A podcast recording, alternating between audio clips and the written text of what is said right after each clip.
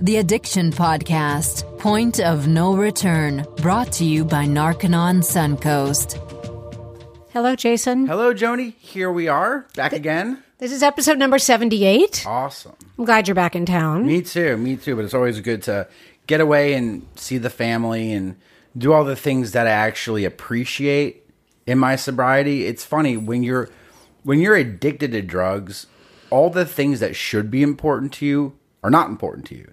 And it's literally a series of taking everything you could imagine for granted and including your family relationships. And it's like kind of like you mean you don't know what you got until it's gone. Right. And when I was an addict and that relationship was not there, when I got clean, I've always done everything I could to put that back in because it's like I was thinking about this months ago about all the lost time that I had from my addiction. And so now I make every day and every trip and every phone call and everything really count because yeah, it's uh it's amazing what you'll lose, but it's also amazing what you'll get back once you get clean. Yep. And I think in many ways, the relationship that, like former students at Narconon or former addicts, wherever they went, I think what happens often is the relationships that were good prior to addiction Right. can be even better because because now they're valued more and also you you know based on a lot of the people that we've talked to so often there were the one of the things that can lead to addiction is an inability to confront and communicate with the people around them that they care about and so that then you know drugs became a solution for that like oh i'll just tune out you know and go my own way Before my family dinner, I need the two Xanax and a shot. Exactly. So so you figure then once the person's sober and they've addressed whatever reason it was that they couldn't confront and communicate with their loved ones in the first place, Right. then it gets way better. Do you know? It does get way better, and I constantly tell people, you know, my relationship with my family got better after I got clean than it was even before I did drugs. Right. There's always that kind of what we had was like this failure to communicate with each other, and it it it, it took my addiction and going through that to actually learn how to properly communicate and confront and deal with other people to where I could forge a really, really, really good relationship with my parents. And you bring up an interesting point when you're talking about, you know, looking at the different relationships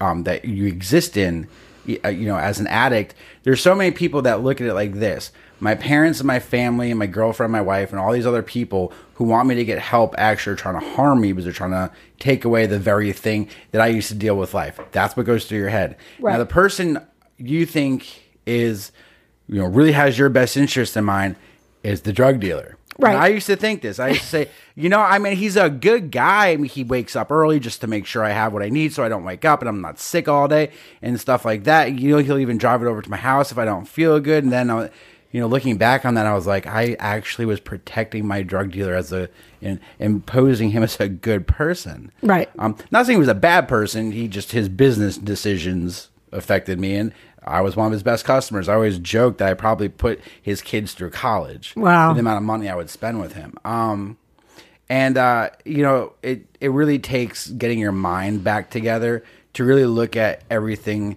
kind of the way it is. You know, I look at it like this: if you have an so a person has an ability to leave a, lead a good life, right? And then they become an addict, and then Right. they have this, you know, addiction takeover, and they start with all of these, you know, awful behaviors that affect them, affect their family, affect their job and friends, and everything else they're connected to. And what they lose sight of is the the fact that they still have that ability to lead a good life and to lead a productive life and things like that. It just gets you know shrouded um, by the drug addiction. Right. So I, I one of the reasons I love Narconon as much as I do is it helps restore those abilities back into a person that they either never realized they had, didn't know they had, or used to have that they no longer felt like they did. And so I think it's a really, really awesome thing that we're doing. And you know, the other day I got a call from another family who listens to the podcast and uh, you know said in a time of need it really helped them and, I'm, and i'm glad that you and i are here doing this every week that in some people's times of need we're there to kind of lend some sort of advice um, good conversation a nice viewpoint on uh, addiction what we think the solutions are and the fact that it's actually helping people and people are really starting to reach in i think is fantastic I think it's great, and and I I agree. And we, you know, the thing what we preach, if you will, is hope and to do something about it. Right. And you know that was the um, the uh, recording I played last week when you were out of town, which was from the father. Right. And he he said, you know, your podcast helped my wife and I get through a very, very rough time when they were having to, you know, confront the fact that their son was an addict and get him into treatment and help him get through the treatment. Right. So it's nice to know that we help people. That I think that is, I, I think it's huge. Yeah, that's always at the forefront of my mind when we're doing this is that I'm doing this to help people, and I know you are too. Um, and speaking of which, okay, so we're mid October, almost mid October. Before we know it, it's going to be Halloween. And before we know that, after that, it's going to be Thanksgiving. And then before we know it, after that, it's going to be Christmas. So now's like the time of year where I like to start talking about okay, if you're an addict, you're using, or you have a, you're a family, you have a family member that's you know struggling with substance abuse. Like now is the time to get them into treatment and do something about their addiction. So at least maybe you can have them for Christmas. Uh, each year before the holidays um, and into the holidays, there's always that excuse. Oh, I don't want to go to treatment because it's Thanksgiving and it's Christmas. I want to be there for Aunt Hazel because she's 97 and all this stuff. And it's like, Or the family is or- or saying the we family. need him here for Aunt Hazel. Well, right. describe for us, Jason, what the holidays are like with an addict in the house. Well, for me, I wasn't there. And most addicts, that's the thing you have to understand is that just because it's the holidays, the addict isn't going to just like hold it together spontaneously for a couple days while the holidays go through and, you know, everyone can, you know, look good for appearances and that be that. That's like, that would be awesome if it's possible. It's not possible. It's not, it's unlikely because when I was an addict and I was there for the holidays, I just wasn't there. I would find a reason I need to get out of the house to quote unquote go to the store or go to get coffee or something. And I'd be gone for four or five hours and come back loaded because what happens is, is that the addict is not going to just get all the drugs that they need uh, for the holidays and everything's gonna be fine as they go through it. Because if they did, one, they'd probably overdose. And two, the other thing is that do- just it doesn't happen like that. And so the addict is going to leave at some point to go get drugs and meet their dealer. And dealers are fashionably late all the time because they get to have that like sense of control on you. So they're like, I'll be there in 15 minutes and show up in three hours. They know you're going to sit there in that parking lot and wait because you they've got what you want. And so it's just going to turn into a whole mess. I've never been able to successfully personally get through the holidays as an addict without something occurring to where it turns into this huge family blowout. And i know most other families are gonna deal with that. So i always like to just like chirp in people's ears a little bit and say hey look like okay. Get it go into treatment now and is the only thing I can see being logical is waiting. You're either waiting for something bad to happen, an overdose, um, and honestly, if you die from the overdose, doesn't get worse than that because then you have no opportunity to get clean.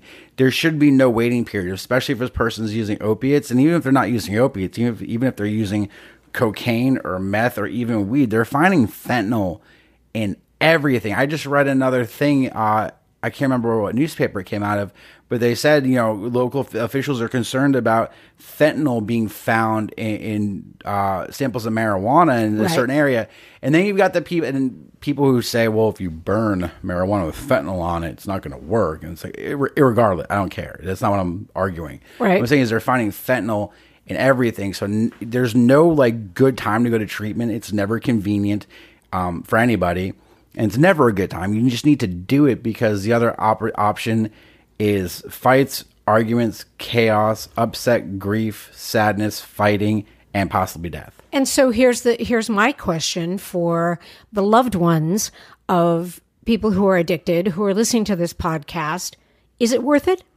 Is it worth it to have the person there when they're not really going to be there anyway and it's just going to be a problem? Okay, if you send them to rehab, there's a possibility they won't be there Christmas morning helping open presents under the tree. But the chances are they wouldn't be there anyway. No, if you've got a if you've got a heroin addicted child or parent, the quintessential, you know, all American open presents and on Christmas morning and everyone's together and happy and taking uh, you know, photos, it's gonna go above the fire. It's not realistic. It's not real. Exactly. a heroin addict, a drug addict, it's, it's they're an addict. They're going to act like an addict. They're not going to don't expect them to just like act uh, like appropriately because it's Christmas. Because- it doesn't matter. Because drugs know no holidays. No. Drugs are not going to take a holiday and go, "Oh, it's Christmas." Okay, so we're not going to we're not going to affect people today. no, the best case scenario is that the addict stays in their room away from everybody else and doesn't cause harm to the whole thing. And if they're going to do that, why not just put them in treatment? Exactly, because the Hello? thought and, and for the addict that might be listening, you and I both know you're not gonna stay sober during the holidays because you're not gonna put yourself through withdrawal, Exactly. or, or you're not gonna let yourself come down, or any of those things. And so, I just want to start putting in people's minds that okay, the, yes, the holidays are coming, but if you want to have a really good Christmas, start now. You might be done by Christmas, and then have And a even great if, and then have a wonderful Christmas and everyone's together. and even if not, I mean, even if you put your loved one into some sort of treatment, or you as the addict, you go into some sort of treatment, and you're not done by Christmas, it's okay. Everybody's still going to have a much better holiday because they know you're getting help. You know you're getting help. You know you're getting better. You got to think about it now. Hey, I want to talk about the guy we're going to interview today Yes. because I'm super duper excited. So today we're going to interview Michael DeLeon, and he is a successful, acclimated ex offender who, after nearly eight years of drug addiction and gang involvement, spent 12 years in state prison and halfway houses for a gang related homicide. Since his release from prison, he's earned three associate degrees, a baccalaureate degree in business management with a minor in criminal justice, and a CADC educational certificate. Certified addiction something, I think. Certified alcohol, and no, cert- CADC. We'll ask him what it is. Anyway, he's now in the process of obtaining his master's degree in social work at Liberty University School of Social Work, as well as pursuing his LCADC. certified uh, alcohol and drug counselor. Perfect. Okay. So he is on a mission, and he's on a mission to educate youth to stay in the right direction when it comes to serious life issues, especially drugs. He's the founder and powerhouse behind Steered Straight, which is a nonprofit organization formed in 2000 and designed to carry an important message to youth on the extreme dangers of drugs, gang involvement, and associated criminal activity. So he goes around and he talks at schools and get, he's also got a bunch of people who do that as well. He's also, there's a media arm of Steer Straight called Stay in Your Lane Media. It was founded by Michael in 2012 and has produced four award winning documentaries. Kids Are Dying, An American Epidemic, Marijuana X, and Road to Recovery. His fifth documentary, Higher Power, is currently in post production. He founded a project, kind of a subsidiary of Steered Straight, called the Recovery Army. And Recovery Army's mission is to recruit everyone to wage war on this pandemic of addiction. He tours the country in a recovery army tour bus, visiting communities with educational resources, films, and books. He visits schools, prisons, jails, treatment centers, churches, and community organizations, and he addresses each group with catered messages and presentations. So f- he's been to 47 states talking to all of these different groups and schools. I'm super excited to have mm-hmm. him on the podcast and we'll get him to tell our stories. So let's get him on the phone. So thank you, Michael, so much for being on the podcast today. Really appreciate you taking the time because I happen to know that you are a super busy guy. Uh, yeah, I'm super busy. That's for sure. So typically the way we start this out, Michael, is to first you have your own history with drugs. How did you get started on drugs? How did that happen? Um, well, my first drug was um, uh, amphetamines, and they were sold in stores, 7-Eleven, truck stops all across the country. A lot of people don't remember. Um, 89 to 94, the Chinese were importing amphetamines into this country, and they were selling them as caffeine pills. So the caffeine pills that exist today, they're all over the country. Obviously, they're in, you know, stores uh, everywhere, but they're actually they have some weird ingredients, but there's caffeine. Um, in the uh, late nine, late 80s and early 90s, uh, they were selling amphetamines in the store, fen-phen, ephedra. The FDA banned uh, 44 ingredients in 1994, but uh, I was introduced to these pills um, by a, uh, a truck feeder driver. I was running a small package delivery business regionally in the southeast, 16 terminals, over 400 employees, uh, and we were um, in the warehouse one night, and I was dragging. I was tired, and he just gave me one of those pills, and you know, I said, "Oh, this is the greatest thing in the world," and uh, instead of taking that one pill and you know maybe one a day or you know what have you, take them as you know here and there. I was eating them like candy. Uh, I was eating about a hundred a day. Wow. A hundred a day, and I started having drug-induced grand mal seizures. Um, I had a seizure driving my car uh, back from a huge appointment in Columbia, South Carolina, and uh, I went into a seizure driving my car, and at 120 miles an hour, I went into the truck weigh station on the North South Carolina state line a trooper clocked me at 120 entering that way station in a full blown seizure. And um, I sheared 20 trees and went through the windshield, and he peeled me off the hood of the car um, and pumped my chest for six and a half minutes because I wasn't breathing. And uh, paramedics got there six and a half minutes. They brought me back to life, and they airlifted me to Charlotte Memorial Hospital, where I flatlined in the middle of surgery. And I was brought back a second time, and they life flighted me to Raleigh Durham Medical Center. Um, I flatlined again, and they induced me into a coma. I guess so I would quit dying on them. But um, I say I was in ICU for nine days. Um, I was in ICU for a couple of weeks, but I was in a coma basically for nine days. And they told my wife I most likely wouldn't wake up. And nine days later, she's sitting at the side of my bed, and uh, I opened my eyes. And um, how old were you, Michael? 20 in my mid 20s. I mean, 90% of addiction begins between the ages of 11 and 18. Right. I was the atypical 1 out of 10. You know, I was the guy who, you know, I was in my mid 20s uh at that time 24 uh and 25 and um you know, I never did drugs really.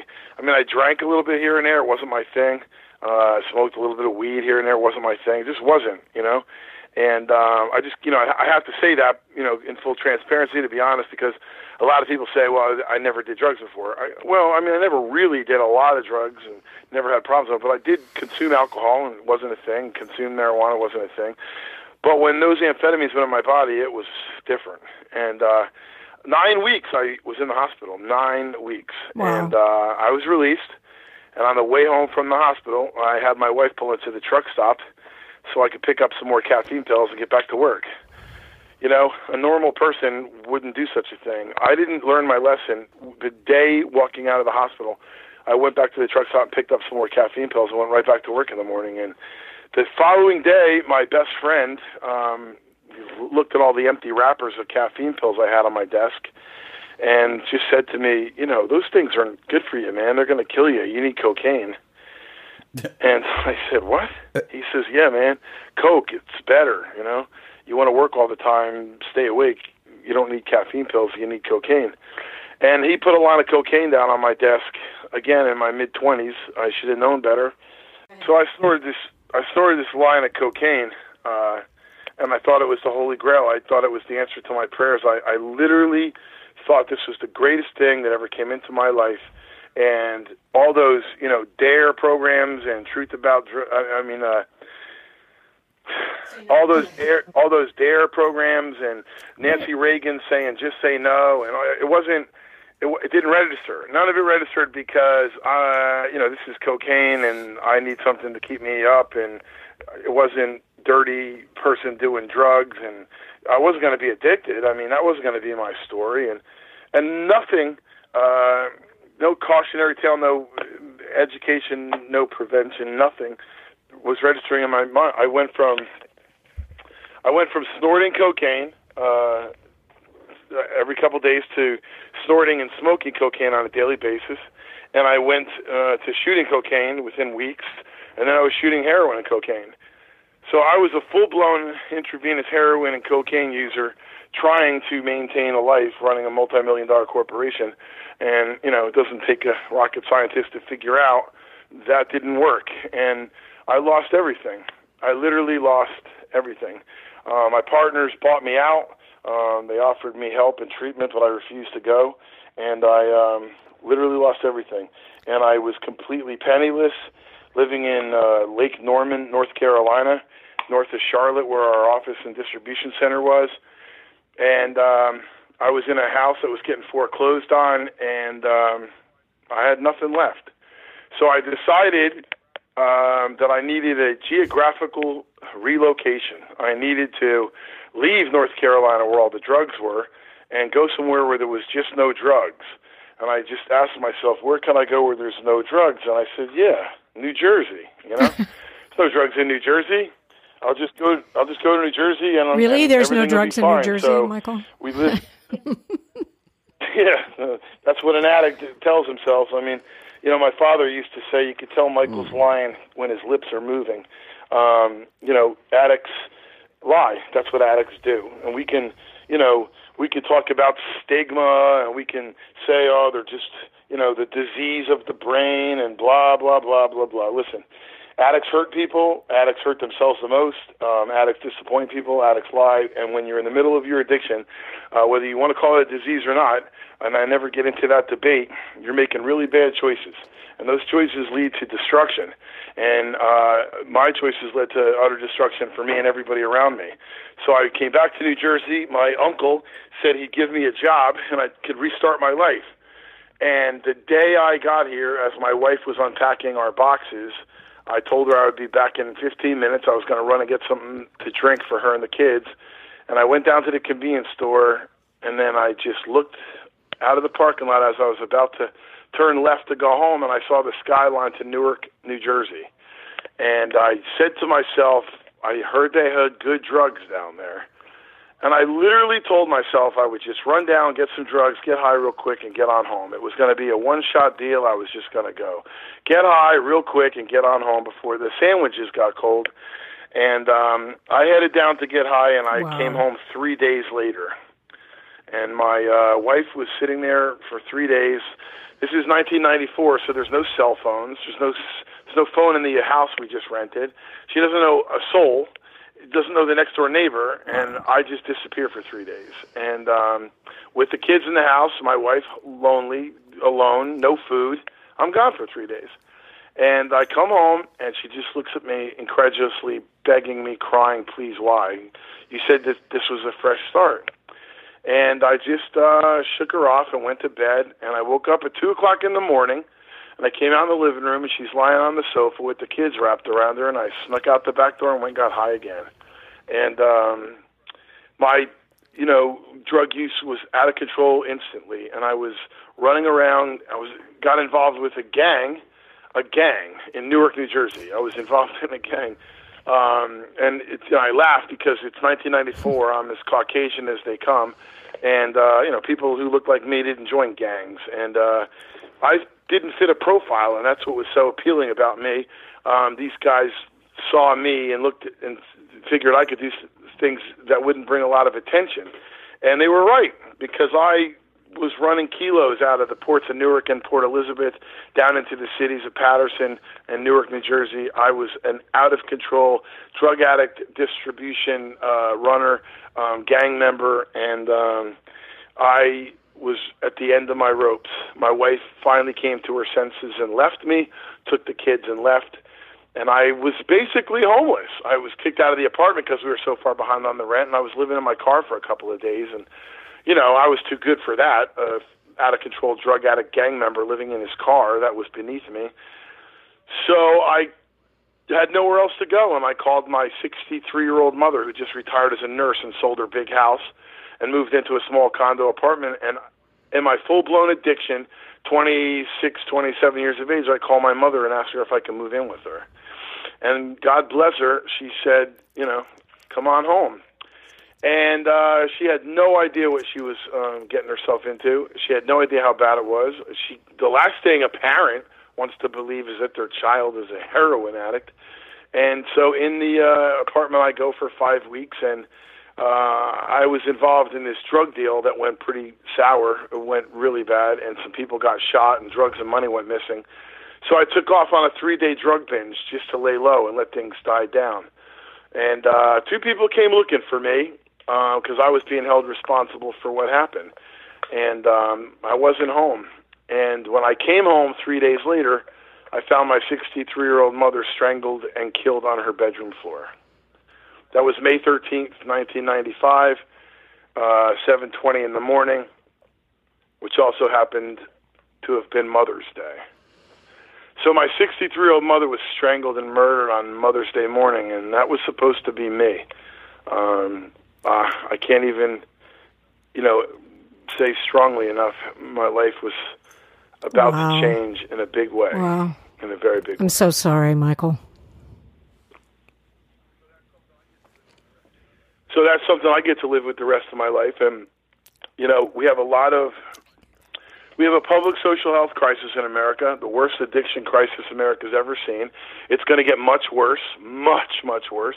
I've been screaming at the top of my head for 12 years since I, uh, you know, got out of prison. I Well, went to didn't- prison, and um, Didn't didn't you get arrested for um, um, didn't you get arrested for killing your mom? Even though I mean you didn't.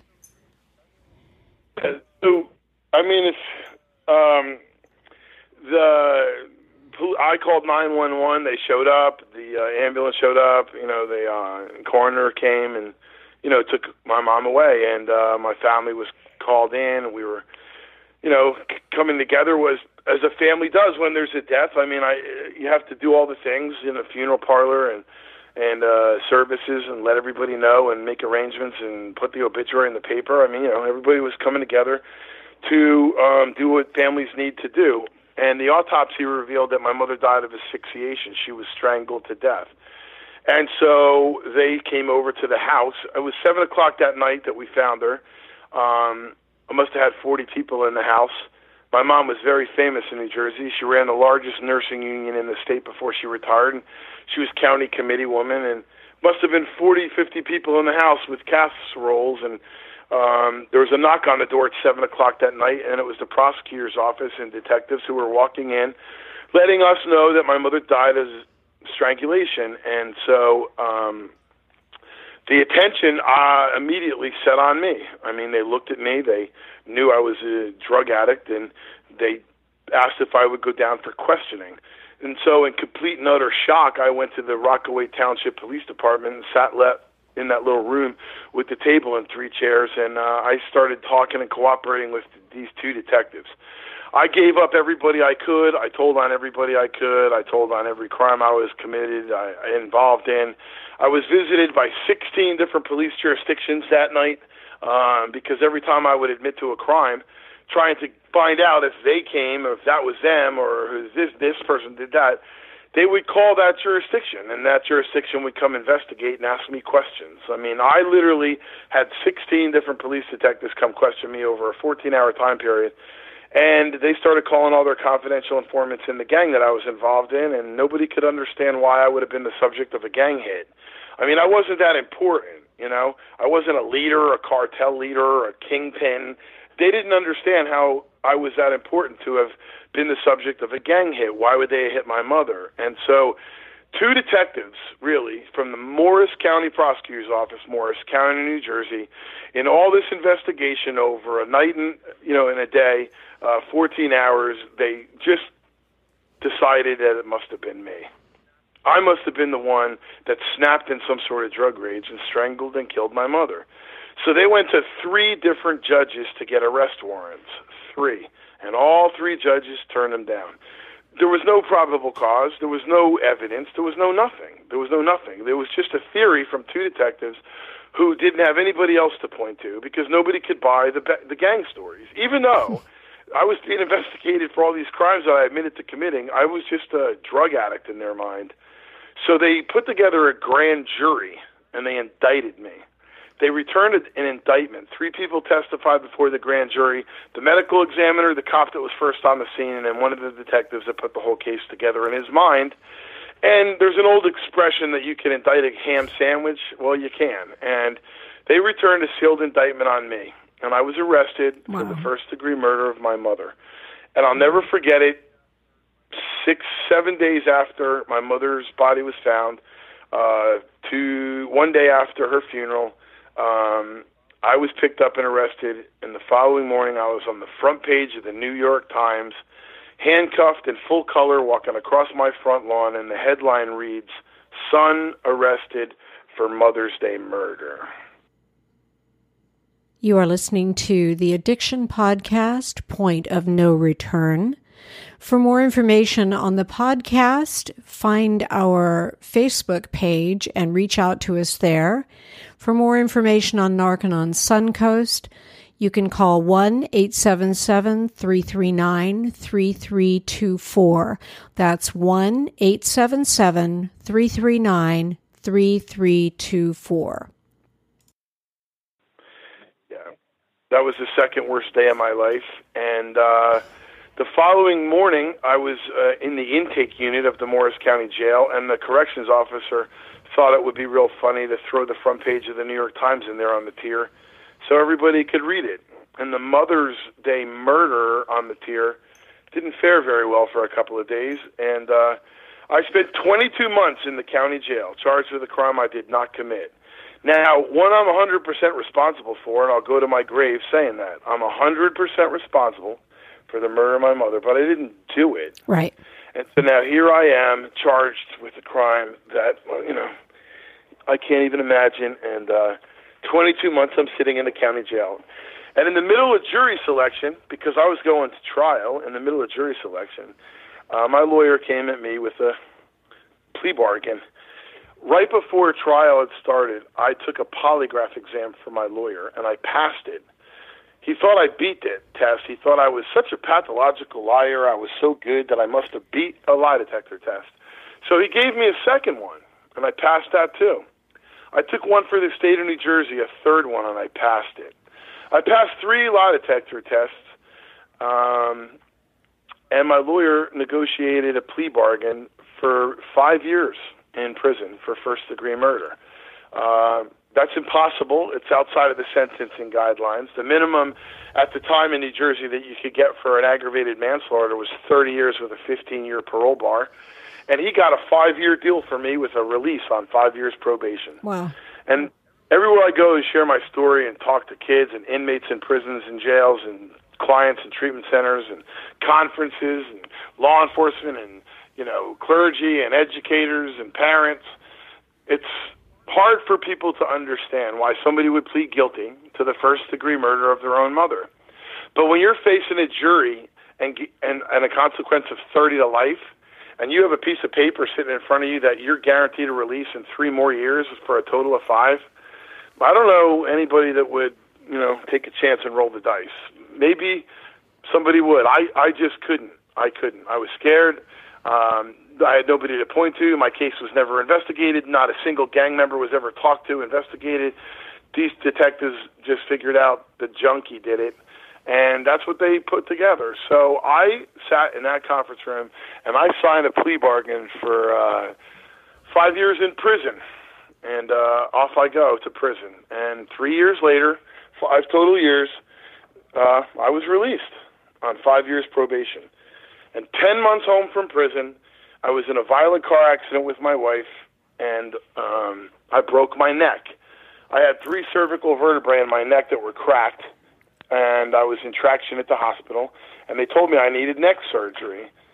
So Um, they released me with a chest, shoulder, and neck brace until surgery could be scheduled, and I walked out of the hospital with seven different medications: Fioricet, Vioxx, Galaxin, Mobic, Neurontin, uh, Xanax, and a bottle of 360 80 milligram OxyContin. Wow! Wow!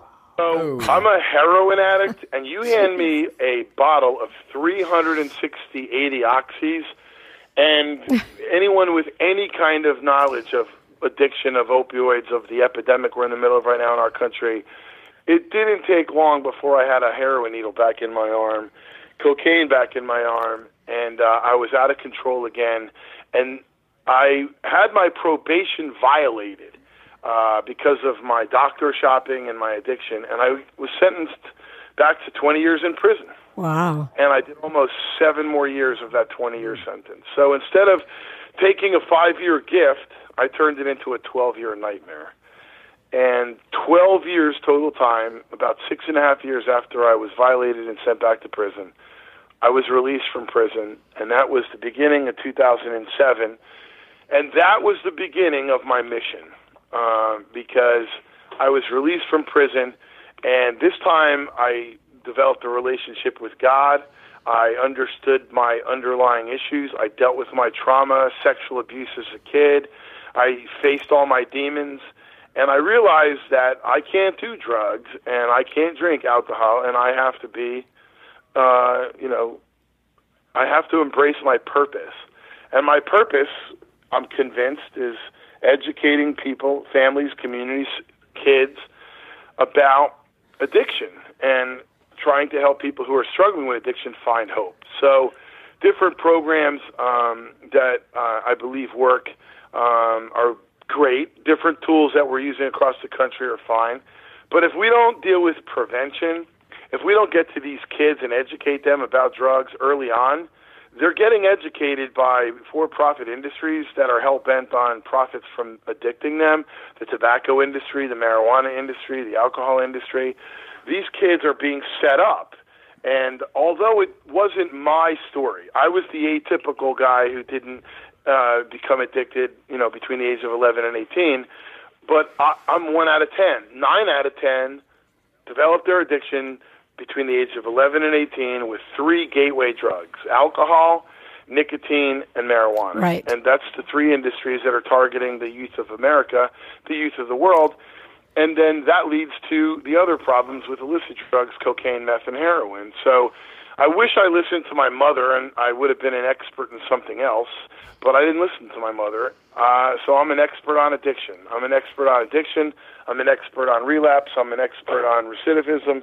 I'm an expert on failing my uh, God, my wife, my kids, um, my community. Well, in 2007, when I was driving down the road to the main road of the prison, my wife was in the parking lot to pick me up she waited 12 years total time of me incarcerated to, you know, be a wife. And uh, she was in the parking lot to pick me up when I came out of the prison. And I'm in the passenger seat. She's driving us home. We're driving down the main road uh, of the prison, and um, it was a beautiful blue sky, scattered clouds out. And I look in the side view mirror, and behind me is the prison and the guard tower and the barbed wire and the sky over the prison was even darker than it was ahead. I mean, it was very surreal. Blue skies ahead and dark skies behind, you know? And so I'm looking at the image in my past, the image behind me, the image in my side view mirror. And I said to myself and said out loud to my wife, I'm never going back. I'm never going back. Hell on earth, I'm never going back. And then God directs my eyes to the words, objects in mirror are closer than they appear. It was one of those surreal moments that God said, Son, you see what was in your past, go back to doing what you were doing, and it'll be in your windshield. And it was one of those turning points in my life, and I said, well, what am I going to do? I'm going to have to educate kids.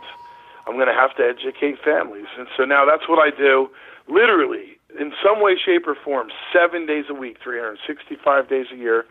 I'm doing something to try to make a difference and, and serve people, educate people about addiction. Wow. That's yeah, an incredible I, story. Anybody listening to the podcast, I can't believe that they have like a more riveting story than that. And so I think just you talking to us today, and I think the people that listen to us are going to, you know, are definitely going to, I think they'll get help after listening to your story. Do you know what I'm saying? Listen, I, I hope they will. Uh, here's the thing: there's a there's a handful of haters out there. I mean, uh, people who just kick my back in and, you know, oh, that's the guy who murdered his mother. You know, I get it. I was on the front page of the New York Times. I had a woman a couple months ago uh, tell a principal, um, you know, I shouldn't be hired because I murdered my mother. And the principal said, What are you talking about? And so she pulls up an article from the New York Times where I pled guilty. And it said, Son pleads guilty to murdering his mother on Mother's Day, and I was sentenced to 20 years the 20 years was just for the newspapers. It was a five year sentence. I mean, that's what I got and that's what I did, right? So she calls me up and she says, Could you tell me about this? And I, a very troubling article. And I asked her, Are you in front of a computer right now? She goes, Yeah, I'm at my desk. I said, Pull up my website. And she pulled up my website, and you see, see up there at the top where it says About Our Founder? Yeah, open that up. And she opens it up. And I said, Scroll down on my story and she scrolls down, and in the middle is a link to that New York Times article. I said, click it. And she clicked it. And I said, Is that the article that you're looking at? She goes, Yeah, it's the same article. I said, Yeah, it's on my website. You know, there's nobody I have ever met in my entire life that would do what I do facing the ridicule of people who have their doubts. I mean, no matter someone who's falsely accused of a of a, a sexual assault, and then the girl, you know, changes her mind and she comes clean, right? Or the guy uh, comes clean. That person is stigmatized and questioned forever. I pled guilty. So if people think I did it with my own two hands, Uh, that's their issue. Right. I didn't. It doesn't matter that I didn't do it with my own two hands. I'm responsible for it. I might as well have done it with my own two hands. It would have never happened if it wasn't for me. The involvement I had with these uh, gangs, the drug addiction. I caused it, and so I'll go to my grave knowing I'm the cause of her death. So here's the thing: I could get out of prison. I'm not on parole. I don't have any obligation. I could move somewhere, change my name, uh, and never utter a word about the story again and live a normal life, and nobody would ever know. Why would I put myself through this? Why would I put myself through this? I'm putting myself through this because I have to serve God. I have to serve my mother in her memory. I have to serve my wife who waited 12 years for me. I have to serve my kids who waited for me. And I have to serve society. And at the end of the day, I lay my head on the pillow and I ask myself, did I do everything I could have done to make a difference? And of course, the answer is always no. I, I could have always done more. No matter what I did, no matter how exhausted I am, I could have always done more. And I just make a promise to myself every night when you get up tomorrow morning, do more. And every day, I just try to do more. So I have haters. I have people who believe I actually did it. And whether they do or not is irrelevant to me. Uh, some people will never believe me, uh, and I, I, I, I, don't, I can't care. I have to, I have to make a difference we're going to lose over 125,000 Americans to an overdose this year. We're going to lose over half a million Americans to addiction. That doesn't even count cigarettes. And now we're setting our next generation up with alcohol and nicotine through electronic devices and vaping, and we're legalizing marijuana like it's still the same Woodstock plant it was in the 70s, and it's nothing like it was in the 70s. And the cartels have moved into cocaine and methamphetamine in a huge way. Heroin is on the downside because of fentanyl, and synthetic drugs are coming back in in China. And it's just kind of ironic that the same experience that I had getting involved in addiction is happening all over again, and no one gets it. Right. So no one gets it. You know, a couple months ago there was 78 people that overdosed uh, on marijuana. K2 synthetic marijuana in a park in Connecticut. That's right. We talked about that on the podcast. Okay, so it's brodifacoum. It was a synthetic poison that was imported from China. It is basically fentanyl in a different uh, chemical structure uh, that can be ingested through smoke. A lot of times people say fentanyl, uh, they're lacing marijuana with fentanyl all across the country, and that's not true. It's impossible because fentanyl cannot enter the system by being burned. It can't. You destroy the fentanyl, it won't go in your body. So the Chinese have figured out a way to take the drug and come up with a new synthetic drug, fentanyl derivative, that can be ingested through smoke. So now it's like formaldehyde. They're dipping the marijuana. The, it's not even marijuana that they're dipping. They're dipping some plant. It's synthetic cannabinoids. It's fake weed. It's basically fake weed, and they're importing it into the country. And everyone's talking about that big incident in Connecticut, but that was the ninth incident of over 50 people in a mass overdose from marijuana, synthetic marijuana, that's happened in the last 12 months. I have nine different incidences, wow. four in Chicago. I mean, they were bringing people into hospitals in Chicago and they were bleeding from ears and nose and mouth, and nobody knew what it was. And then they found the synthetic poison. So I believe it's it, I, I believe it's a form of terrorism. I believe they're trying to implode this country through our drug supply in suburban and uh, rural areas um, and our and our urban communities. Uh, I believe it's going to get worse. I believe Pandora's box is open now with marijuana because it's no longer marijuana; it's genetically, de- you know, it's modified. Right. Um, we're in big trouble, and the biggest cartel of all you know, not the Colombian cartel, Jamaicans and Dominicans, and not uh, Chinese and Russian. No, no, no. The biggest cartel in the world is the pharmaceutical industry. Oh yeah. And the drug dealers wear white lab coats and have stethoscopes around their neck, and we're literally shoveling psychotropic medication down the throats of nine-year-old children, eight-year-old children Yes, we across are. the country, and parents want to trust their doctors. So we are setting an entire generation up for failure, and I feel God opened up the doors of prison to let me out for a reason, and um. I would say so. I would say that's true. Well, I'm at a crossroads because when I got out of prison, I went back into my industry. And my industry was the furniture industry. I was very successful in importing and exporting furniture all around the world. And I came home from prison. I was trying to make up for lost time. You know, I lost 12 years and I needed to get back on my feet, and money was important to me.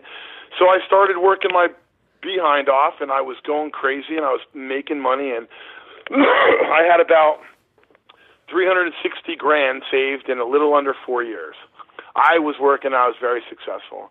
And my best friend's daughter died of a heroin overdose in 2010, and it made me want to go back to become a drug counselor. So I went back to school to become a drug counselor, and in the beginning of 2012, I lost four kids on my caseload within 10 days of each other Wow. and I was wiped out. Yeah. And I made a documentary movie about it, and it's called Kids Are Dying, and um, it was 2012. And people weren't even talking about heroin. And I was on the streets of Camden, New Jersey, where I filmed this movie for 10 months. I interviewed 137 kids who were hooked on heroin, and I was trying to show America what's happening. And the people just weren't listening to me. Wow. I mean, I was saying we're in the middle of a heroin epidemic, and they're like, heroin? What are you talking about? Now here we are, six years later, and uh, I don't know anybody that would argue that we're not in the middle of an opioid heroin epidemic. Right. But we still have parents that want to tell themselves that won't be my kid. Right. I mean, that's not going to be my kid. You know, I, I, I'm I'm in a I, I, I basically have lived off my money for the, you know these years. I funded a nonprofit organization startup, um, and now we're out of money. Me and my wife are out of money, and um, I'm trying to figure out how to keep it afloat. I use the best educational material in the world, Drug Free World. Um, educational booklets. Drug Free World is a nonprofit out of California, LA, um, and it's just phenomenal um, educational materials. And kids are engaged. I had uh, two schools today. Um, I gave away over 800 uh, booklets.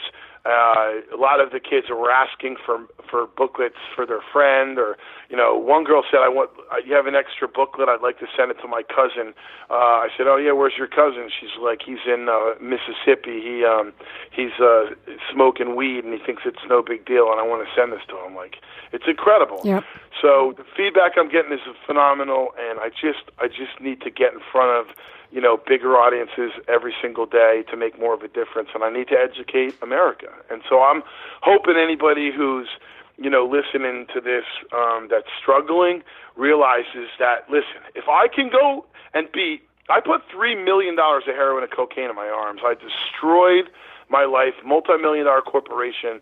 Um, I died three times. I died two times in a hospital and in a car accident. And after I had relapsed, uh, after I came home from prison and I was given 360 oxys, I relapsed on heroin. I overdosed on heroin three more times, and I was brought back in a hospital with a drug called naloxone. So I've been dead six times. Um, God has a purpose for my life. I would say so. I would say that's true.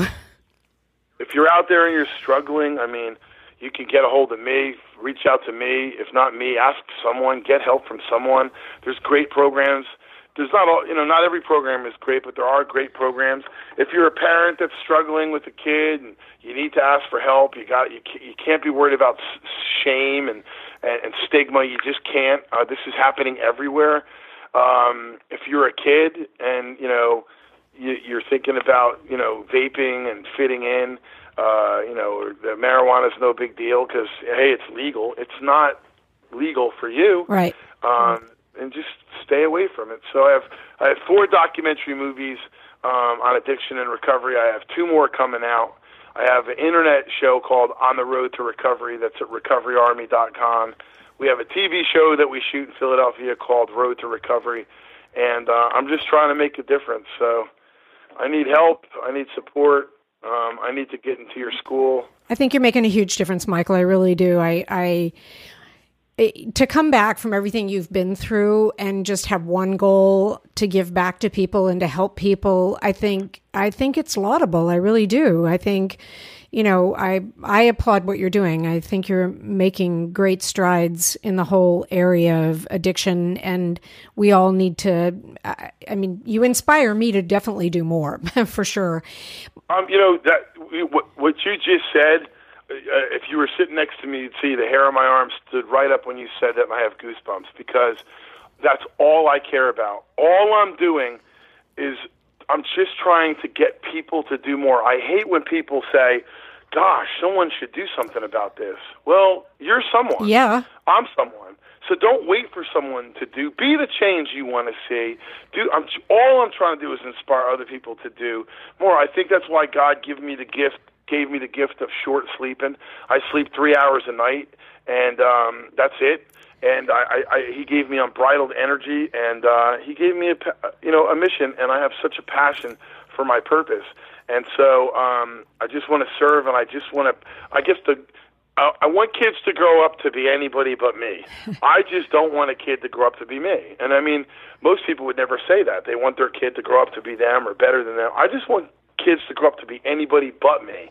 Um, I just, I appreciate you saying, you know, um, you know, what I'm doing is is great and everything. But just remember, I was a pretty horrible person, and the whole reason my mother's gone is because of me. And I I have a wife I've been married to for 26 years, and 12 of those 26 years of marriage, she was married to a number, and she got to visit her number every Sunday for an hour in a prison visit hall. My kids, I failed them. I failed everybody. I was a horrible, horrible person. So, I mean, I'm doing good, but mm. I'm making up for a lot of bad. But, but here's the thing, so. and I'm just going to say this to you.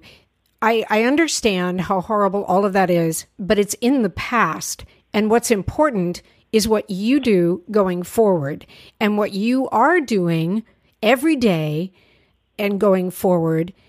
I, am sorry, that's a good thing. And so I'm not going to dwell on the past, and you're not really dwelling on your past. You use no. it to get people to understand that you know from where you speak or from whence you speak because you've lived it, you've been there. It can't have gotten much worse than what you've been through. And where are you uh, today? yeah. And what are you doing today? Now, Michael, if people want to find you, what's your website? How can they find you? Steered, the past tense of steer, steered straight, S T E E R E D, steeredstraight.org. Okay. And um, the t- the TV show is a link off that. The internet show is a link off of that. Um, Are the documentaries and, uh, on there somewhere? I'm sorry. Are the documentaries on there somewhere? Yeah, all four documentaries are on there. Okay. They can be downloaded. Um, we have DVDs for people who are old school like me, like got DVD players. um, I have an eight-track player, so I guess I'm really old school. But um, I have DVDs of them. They can order, or they can just download it. Um, and uh, uh, you know, we're really there's a lot of speakers in the country that speak and go tell kids a story. And I tell people we got to stop telling kids stories because stories don't mean anything. You have to teach a story. You can't tell a story. So, with Drug Free World and with um, the other ten modules that we've developed, um, we're making a huge difference, and we're really affecting change, and we're really um, educating kids and families. So, like today, I did three schools. I have a big parent community event tonight. We're just trying to reach as many people as possible. I, I've been in, I do about 150 prisons a year, uh, county jail, state prisons, and federal prisons. And some people does, don't understand that. You know, you spend 12 years trying to get out of prison. Now you spend every day trying to get back in. Um, because I want to go show those people that they they don't have to live like that anymore. Right. I want to tell every inmate and every prisoner that there's there's a way to happiness. I give out booklets called "The Way to Happiness" to all these inmates and prisoners all around the country, and I show them. Listen, li- just take, think about my story. The next time you get out of jail and someone slams a door in your face uh, because you know you're an ex-con and they're not going to give you a chance, think about me. I, I'm the guy who pled guilty to the murder of his mother on Mother's Day, and I won't let that stop me. So if you can carry baggage bigger than that, well, call me up and we'll figure something out. But until you, you got baggage, I don't know. I mean, people won't give me chances all the time, but when a door slams in my face, I look for another door. You know, and if that door slams in my face, that's not the door God wants for me. There's a door somewhere else. You know, so um, steeredstraight.org is our mission. I mean, I my my, my I guess downfall is I don't like asking people to support me, and I don't like asking for money. I I just don't. I hate it. I don't want to ask anybody for anything. I want to figure out a way to just make this work without asking people to support it. But now we're done, broke, and I don't know what to do. So we're we're I'm, I need help. There's a donate button on there. I don't care if someone gives five dollars. Uh, I'm trying to get Jeff Bezos to write me a check, but um, I can't get a hold of him. Oh. So, um, well, maybe somebody that knows him is listening to the podcast and, and can. Listen, I will never. I will. At 100 percent of the money goes towards this mission: educating kids and inspiring kids, and telling addicts and prisoners and ex-cons and convicts to turn their life around and showing them that there's a way to happiness.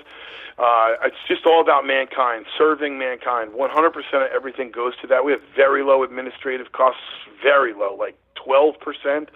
Uh, I have an office with three girls and phone lines and postage. That's it. And uh, in New Jersey, and um, we're moving. We're actually moving to Nashville, Tennessee, to save money. Right. Uh, because it's, it costs it costs half to live in Nashville, Tennessee, as it does in New Jersey. So we're literally relocating our whole life to move to a place that where we can, you know, live cheaper.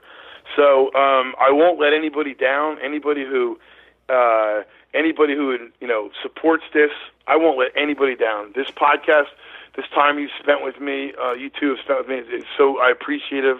Uh, I won't let you down. Um, I let so many people down for so many years because of my addiction, and I will not let anybody down again. I just won't. I won't. Oh my goodness, Michael! I can't. I just can't thank you enough for sharing your story with us. I it, unbelievable. Thank you. I mean, just thank you for everything you're doing. Thank you. Yeah. I, I, can't. I would say the same thing. That's an incredible I, story. And, and keep doing what you're doing because the more you keep doing it, the more you can affect the change, and the more you can affect the change, the more we can change the world, and hopefully prevent people from getting yeah. drugs in the first place. Exactly. If anybody's out there struggling, you know, I don't care whether they have insurance or not. I mean, I can help anybody, uh, anybody who needs help, uh, that they want help. I can't help people, and I don't think anybody can help people that don't want that it. Don't want That's help. right.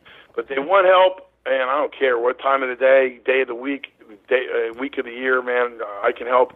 But like you just said. um it's about prevention and getting these kids to not get started uh, in the first place. And it might be a folly, it might be a unrealistic goal to have a drug-free world, but it's still my goal. You know, it's still my goal. So I'm going to do everything I can to, you know, build a drug-free world it's a, and serve mankind. It's a good so. goal. It's why Jason and I do what we're doing. We're not going to get rich off this, and that's not the point. The point is to get the word out, get people to you know, understand this problem, do something about this problem, and for people who already have the problem to get them help. And so that's right. that's the whole purpose.